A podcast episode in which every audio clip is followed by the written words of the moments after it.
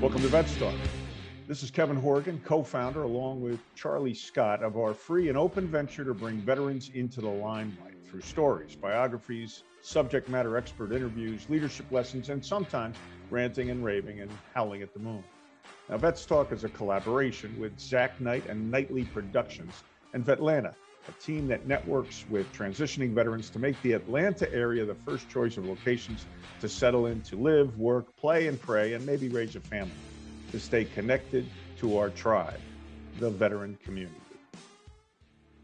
Hi, Kevin Horgan here with Vets Talk, and I want to introduce Blake Baldwin, a good man and a fine Marine, who's going to tell us about his uh, work at, in the Marine Corps first, and then second as the uh, boss of Operation Rally Point. So, Blake, take it away. Tell us about yourself. Awesome. Thanks a lot, Kevin. Uh, my name is Blake Baldwin, um, Marine veteran. Uh, spent 10 years in the Marine Corps, got out as a staff sergeant, a uh, couple combat tours in Iraq, some time spent in other places around the world, having fun, seeing the scenes, and spending taxpayers' money. After I got out of the Marine Corps and decided what to do to myself, I uh, wound up having a few different jobs here and there, and then and wound up in a marketing position. Uh, moved to Atlanta and did marketing for a little bit, selling internet marketing, uh, and left that world and went into construction. Uh, grew up in construction, so it was an easy transition for me. Uh, started my own contracting company here in Atlanta uh, back in 2006, and did that until here recently.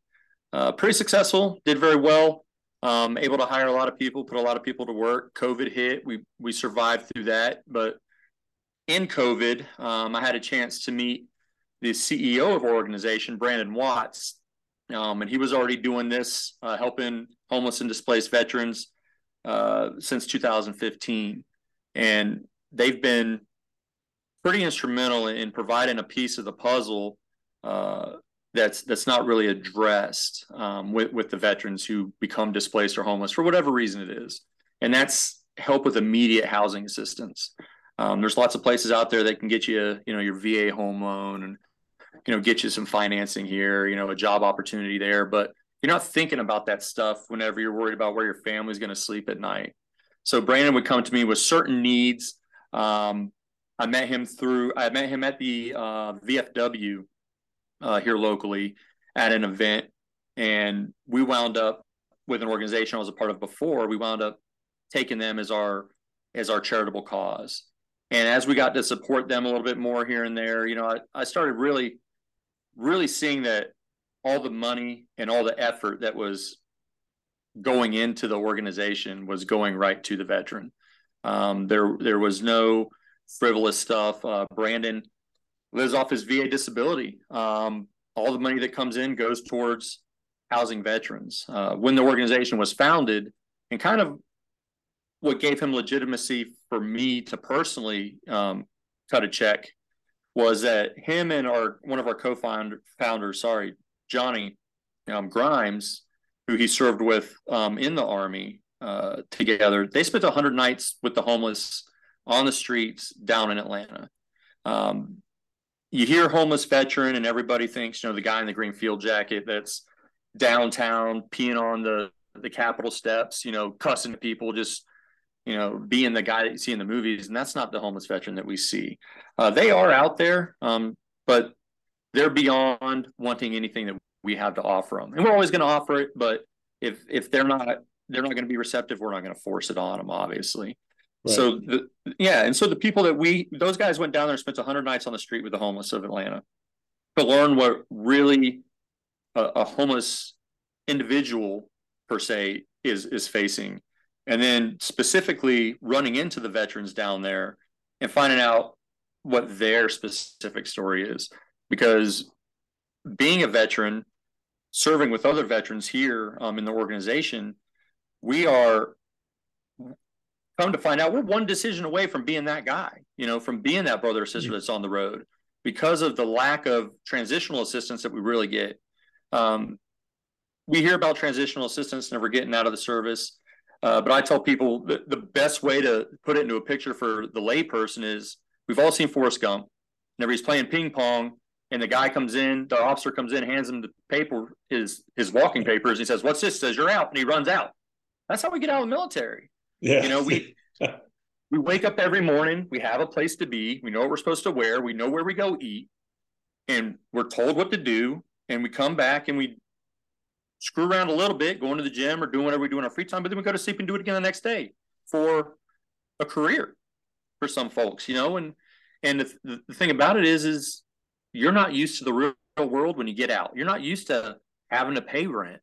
You're not used to having to go find a job. You're not used to going to a job and having to figure out how to do it all on your own. You know, and yeah, and and and what we're finding a, a big a big common denominator is the mental health piece, um, which we're we're all aware of, uh, but that's what we we see big time uh, with our clients is the mental health piece, and we're finding that we get them into the housing and it really helps to alleviate a lot of the stressors what we, we refer to as a cognitive burden um, frees them up to really start to consider the future not where am i sleeping today or where am i sleeping tomorrow can i ask you a question blake sure thing. the um, there's is there a distinction between and these are general numbers the the average homeless person out there they say the numbers about 70% of the homeless people out there either have uh, substance abuse problems or mental health issues. Is that the same ratio that you see with veterans? Um, not really, honestly. Um, first, the the first point of that is is the numbers, right? So that's that's what we're looking at. We're looking at empirical evidence that is collected by the VA um, and other other organizations who would benefit from that number going down, uh, who are accountable for that number going down, as a matter of fact. Well, their numbers don't seem to jive with our numbers. And the way they do those surveys um, aren't going to let that happen.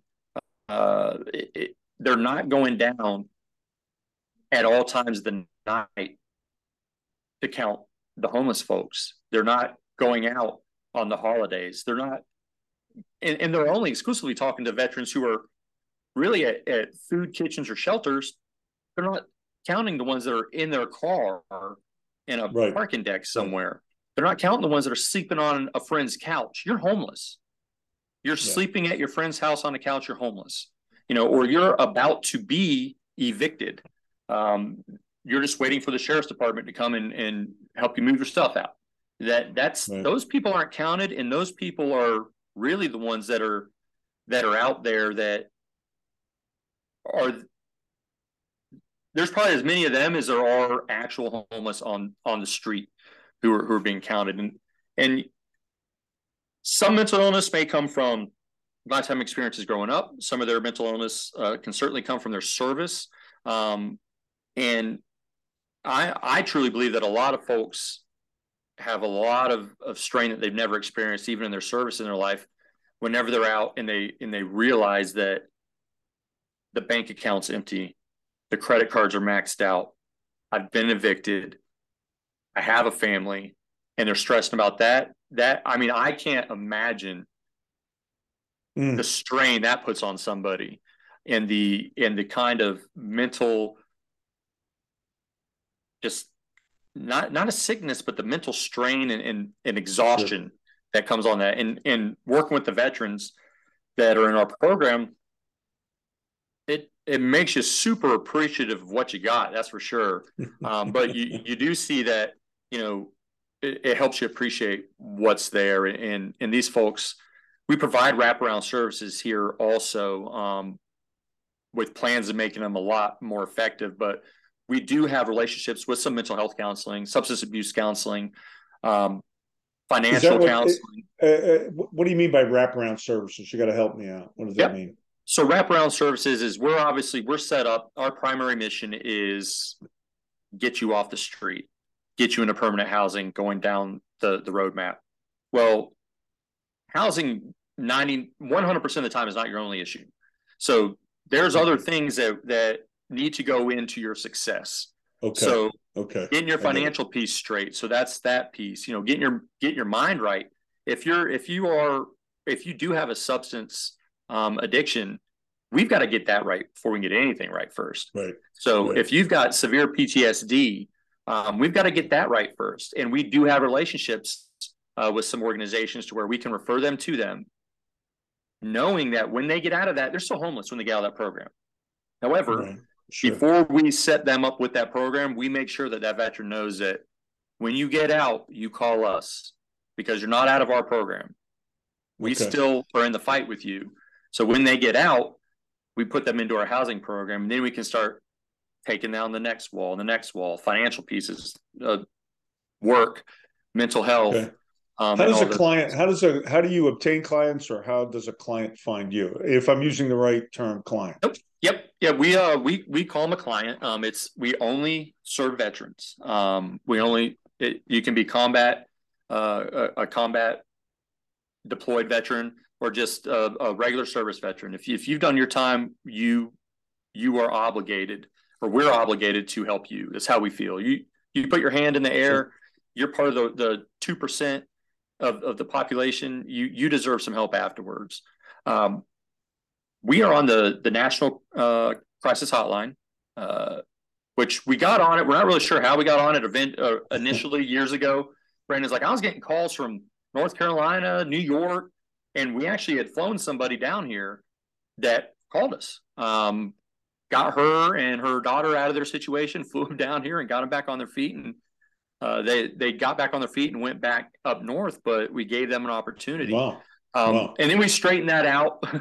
we can't really be taking those phone calls very often yet. Right. So we uh, sure. we've got it nailed down locally, but we get calls from the CRRC over at the VA. Um, we get calls from a lot of these other organizations um, that like we work with a organization here locally that's called Fish Faith, Faith and Serving Humanity, and they take uh, donations and stuff, but they also make a lot of a lot of the stuff that they do there and the the the revenue they generate goes back out here into the community. So they help out with trying to get people homeless folks, you know, into a place to eat or to sleep and eat, um, get people food, get people clothing. So those organizations will send folks over to us and we will we will put them through our program. And with their help some of the programs that we we utilize there's some government programs um, ssvf and some other ones to get people into housing. Some of these organizations will help us pay the first month's rent to get them into there um, and whatnot but they don't have that piece for immediate help. And that's the that's the the bridge we're, we're trying right, trying to build is get them off the street and into permanent housing. You know, we we don't want to help folks for a night or two. We want to, we want you to know that hey, you now don't have to worry about a roof over your head. And so these other organizations can't really provide that, but they provide those other pieces. So when we do get them, it's usually on referral. Um, where we're located, we're out in Monroe, Georgia. So we're just east of Atlanta, uh, close right. to Athens. Uh, so there's not a huge homeless population here, thank God. Okay. Um, there is a ton of opportunity though, and we we planted our roots here strategically because of all the job opportunities there are. And there's manufacturing jobs, there's restaurant jobs, there's contracting jobs. There's a lots of different jobs that you can get a good livable wage, and the cost of living is not astronomical. Right. You know, you're going to have right. a very hard time getting back on your feet in downtown Atlanta. Um, right. It's no, just no not anybody want to be there anyway. That's right. I avoid it like the plague. I when I'm going by, going to the airport, it's it's. I'm sorry, highway patrol. It's as fast as I can get by there. I'll tell you that. Yeah. Well, you know something. You mentioned some. Yeah, you mentioned something interesting. The your target market, and I'm not trying to be clinical, but your target market is not the one or the per, person that needs one or two days. Mm-hmm. Um, do you have a do you have a facility with beds? Do you have a hotel facility referrals? What do you what do you do for that person who uh, still has to get through, uh, let's say, a substance abuse problem uh, mm-hmm. and running through jobs? Walk me through what you would do with me Mm-hmm. if I came in and said, "Listen, I'm at the end of my rope. Here's my DD two fourteen. I I need some help." Sure thing. Well, initially, what's going to happen is you're probably going to come to us from a phone call. So our first contact with you would be on a phone call. So when we do talk to you on the phone, we're not asking for your DD two fourteen we've all served. Um, all of us know just enough to be dangerous to where we can ask you a question, but what'd you do? Where's your MOS? You know, we can ask you a few vetting questions. And that's all we need initially. If Yeah. you're that guy who's going to take advantage of an organization to get a free night in a hotel room, you know what? We helped another human being because that's at the end of the day, we're all human beings. So we helped you out, but boat space is limited. You're walking the plank, bro. So he's gone. But we've had that happen literally once ever, and that was a long time ago. And I blame Brandon for that. Um, but because that was before my watch, so I don't count it. So we'll get you on a phone call and we'll we'll briefly vet you.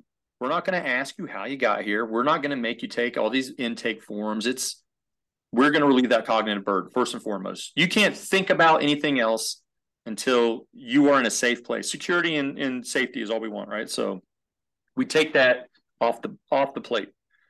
Now, whenever you do get that, we partner with a few hotels here um, in the Atlanta area uh, that give us discounted rates to house our, our clients. Uh, we have also recently, uh, over here in the Monroe area, been acquiring uh, leases for some housing to where we can we can now control the housing uh, environment. That's the big problem that we run into now. Is thank God for the relationships with the hotels we have, but we're space A, so we don't even know what inventory we have until after about five o'clock in the afternoon. Unfortunately, whenever they right. they stop doing check-ins, um, and now Right. they go, okay, you got these rooms, so we'll we'll be able to lease the or rent them out at a at a lower rate. Uh, Right. The hotels that we are blessed to be in relationship with aren't the ones that you want to be in very long. Let's just put it that way. So there is there's motivation for upward mobility, certainly is, because all you do is stick your head out the door. However, Right. um, at the end of the day, you're still behind a locked door. You can take a hot shower. You have a microwave, TV, and a warm bed to sleep in. That relieves a ton of what you Yeah, got going sure. on.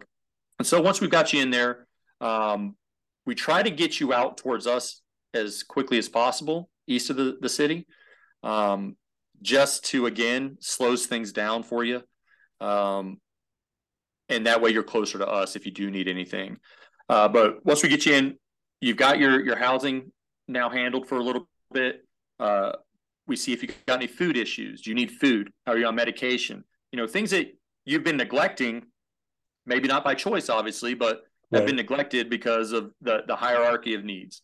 So we make sure you're getting those things again, and then we bring you in here for an interview in in a day or two.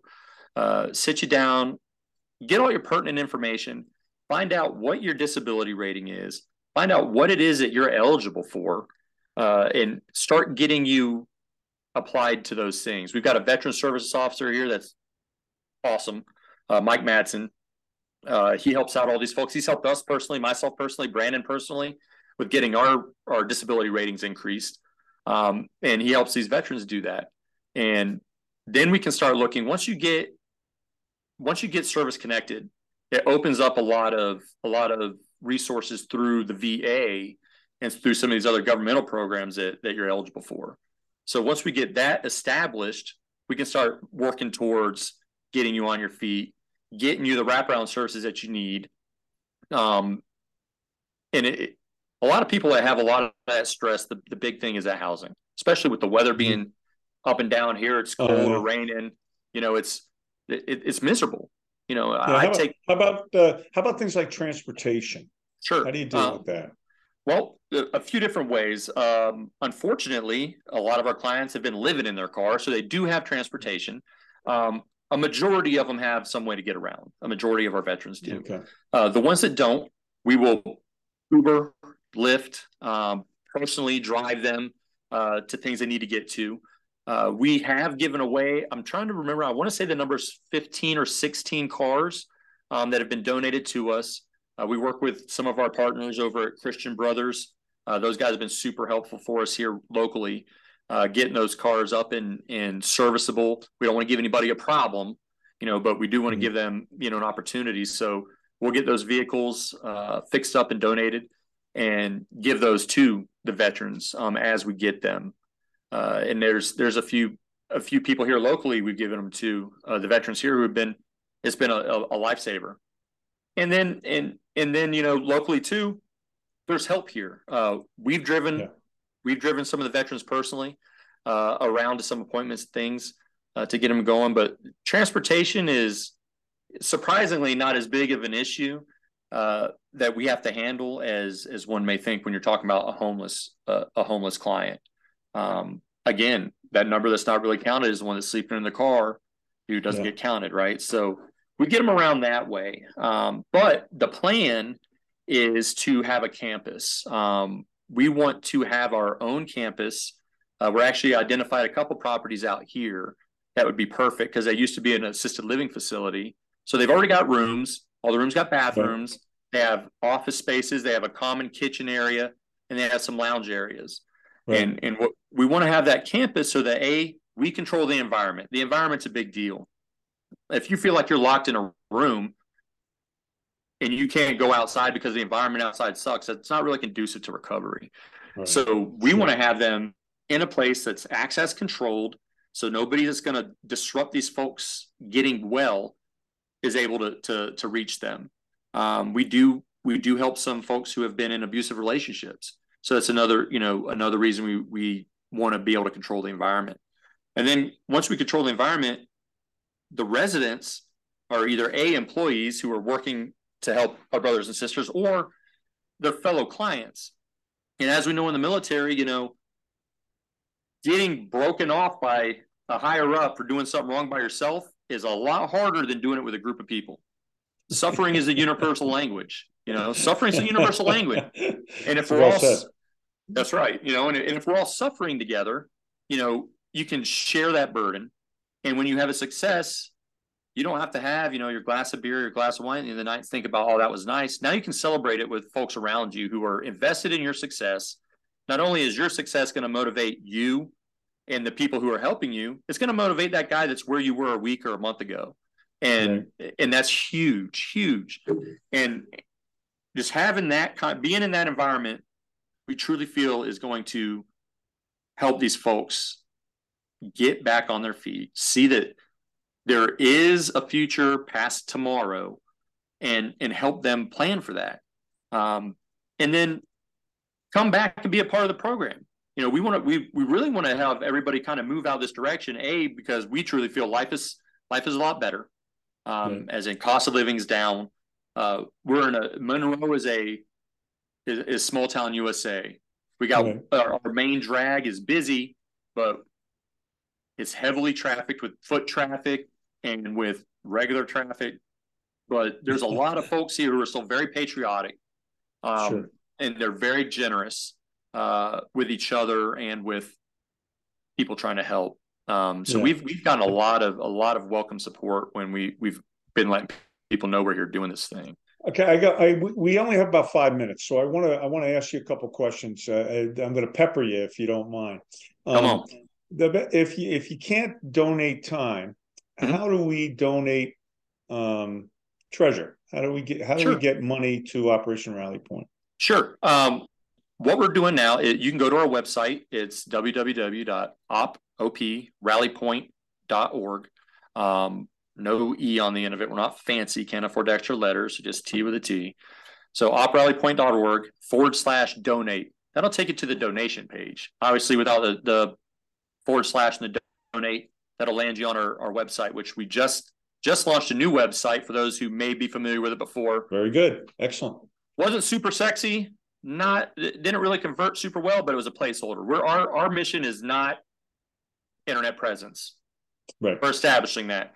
But you can do it there. That's the best place to do it um, for folks. Or you can write a check.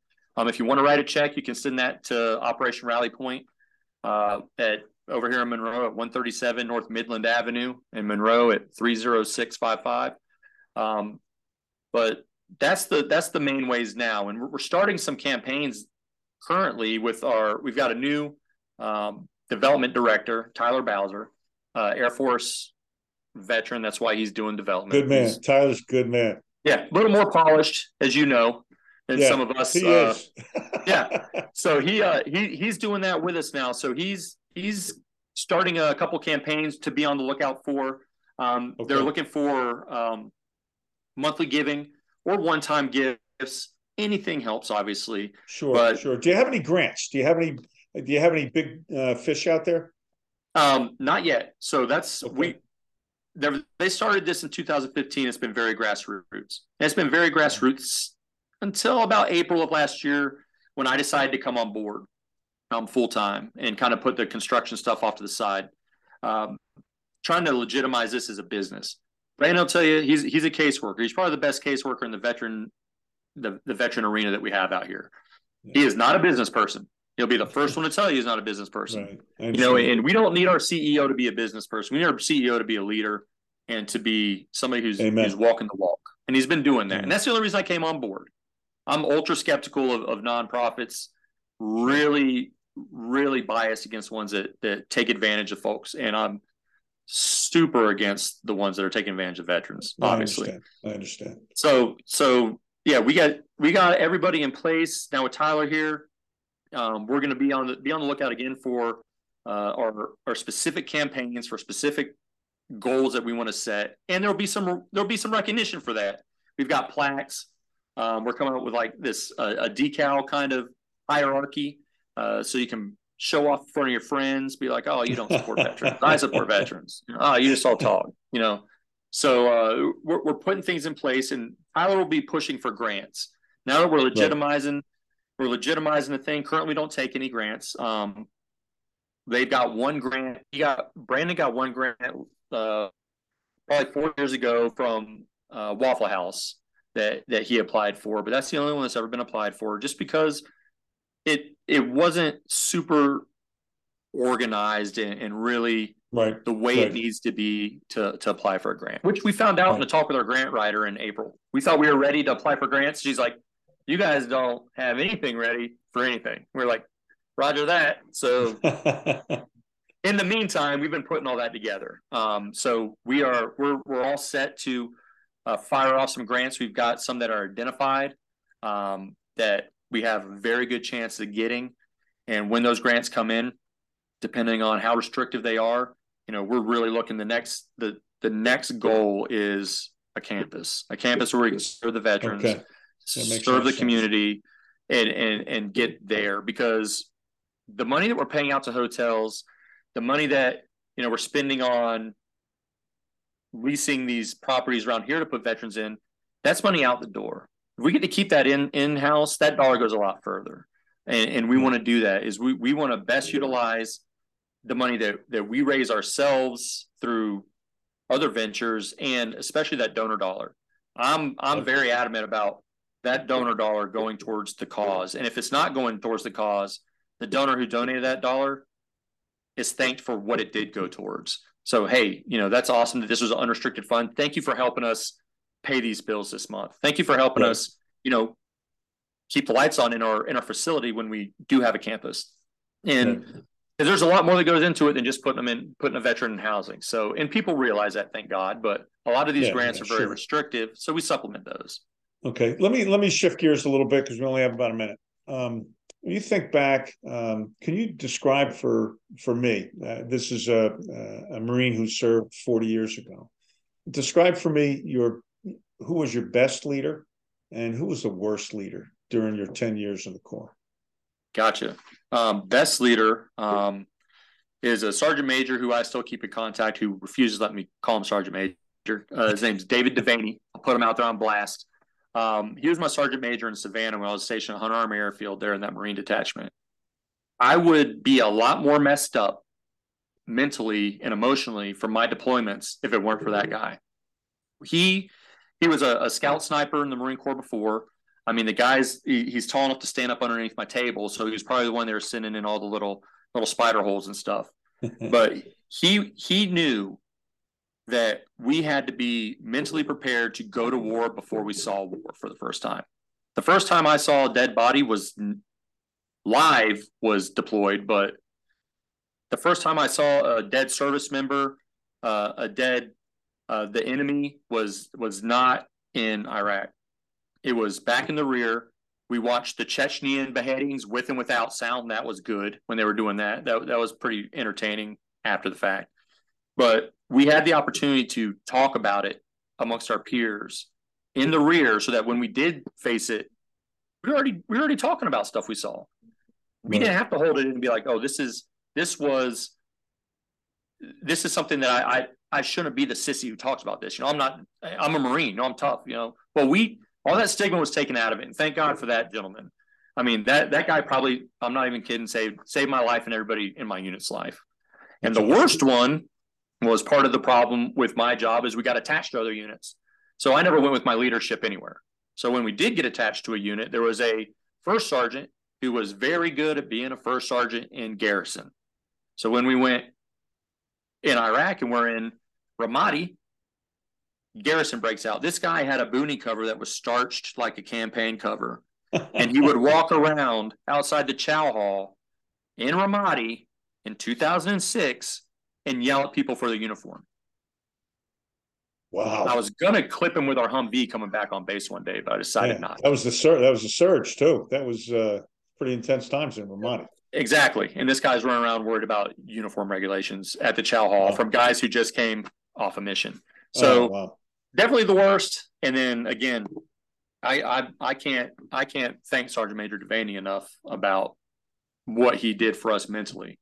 Well, I, I you know I, I got to tell you, Blake, I really do appreciate uh, you being candid and and you know being vulnerable right now, telling us about the the best and the worst. I didn't think you were expecting that, but I uh, I, I want to applaud you and your team at Operation Rally Point. Uh, we're going to make sure that part of this at the tail end of this, so we put all the uh, uh, pertinent information on how to contact you for either um, donating time or treasure. And uh, and I really wish you every success. And I, I, I plan to be in touch with Tyler. I've known him for years, so uh, I'll make sure that I make my contribution personally. Awesome. We appreciate it. Thanks a lot, Kevin. Appreciate the time. yeah. Thank you for being on. Thank you.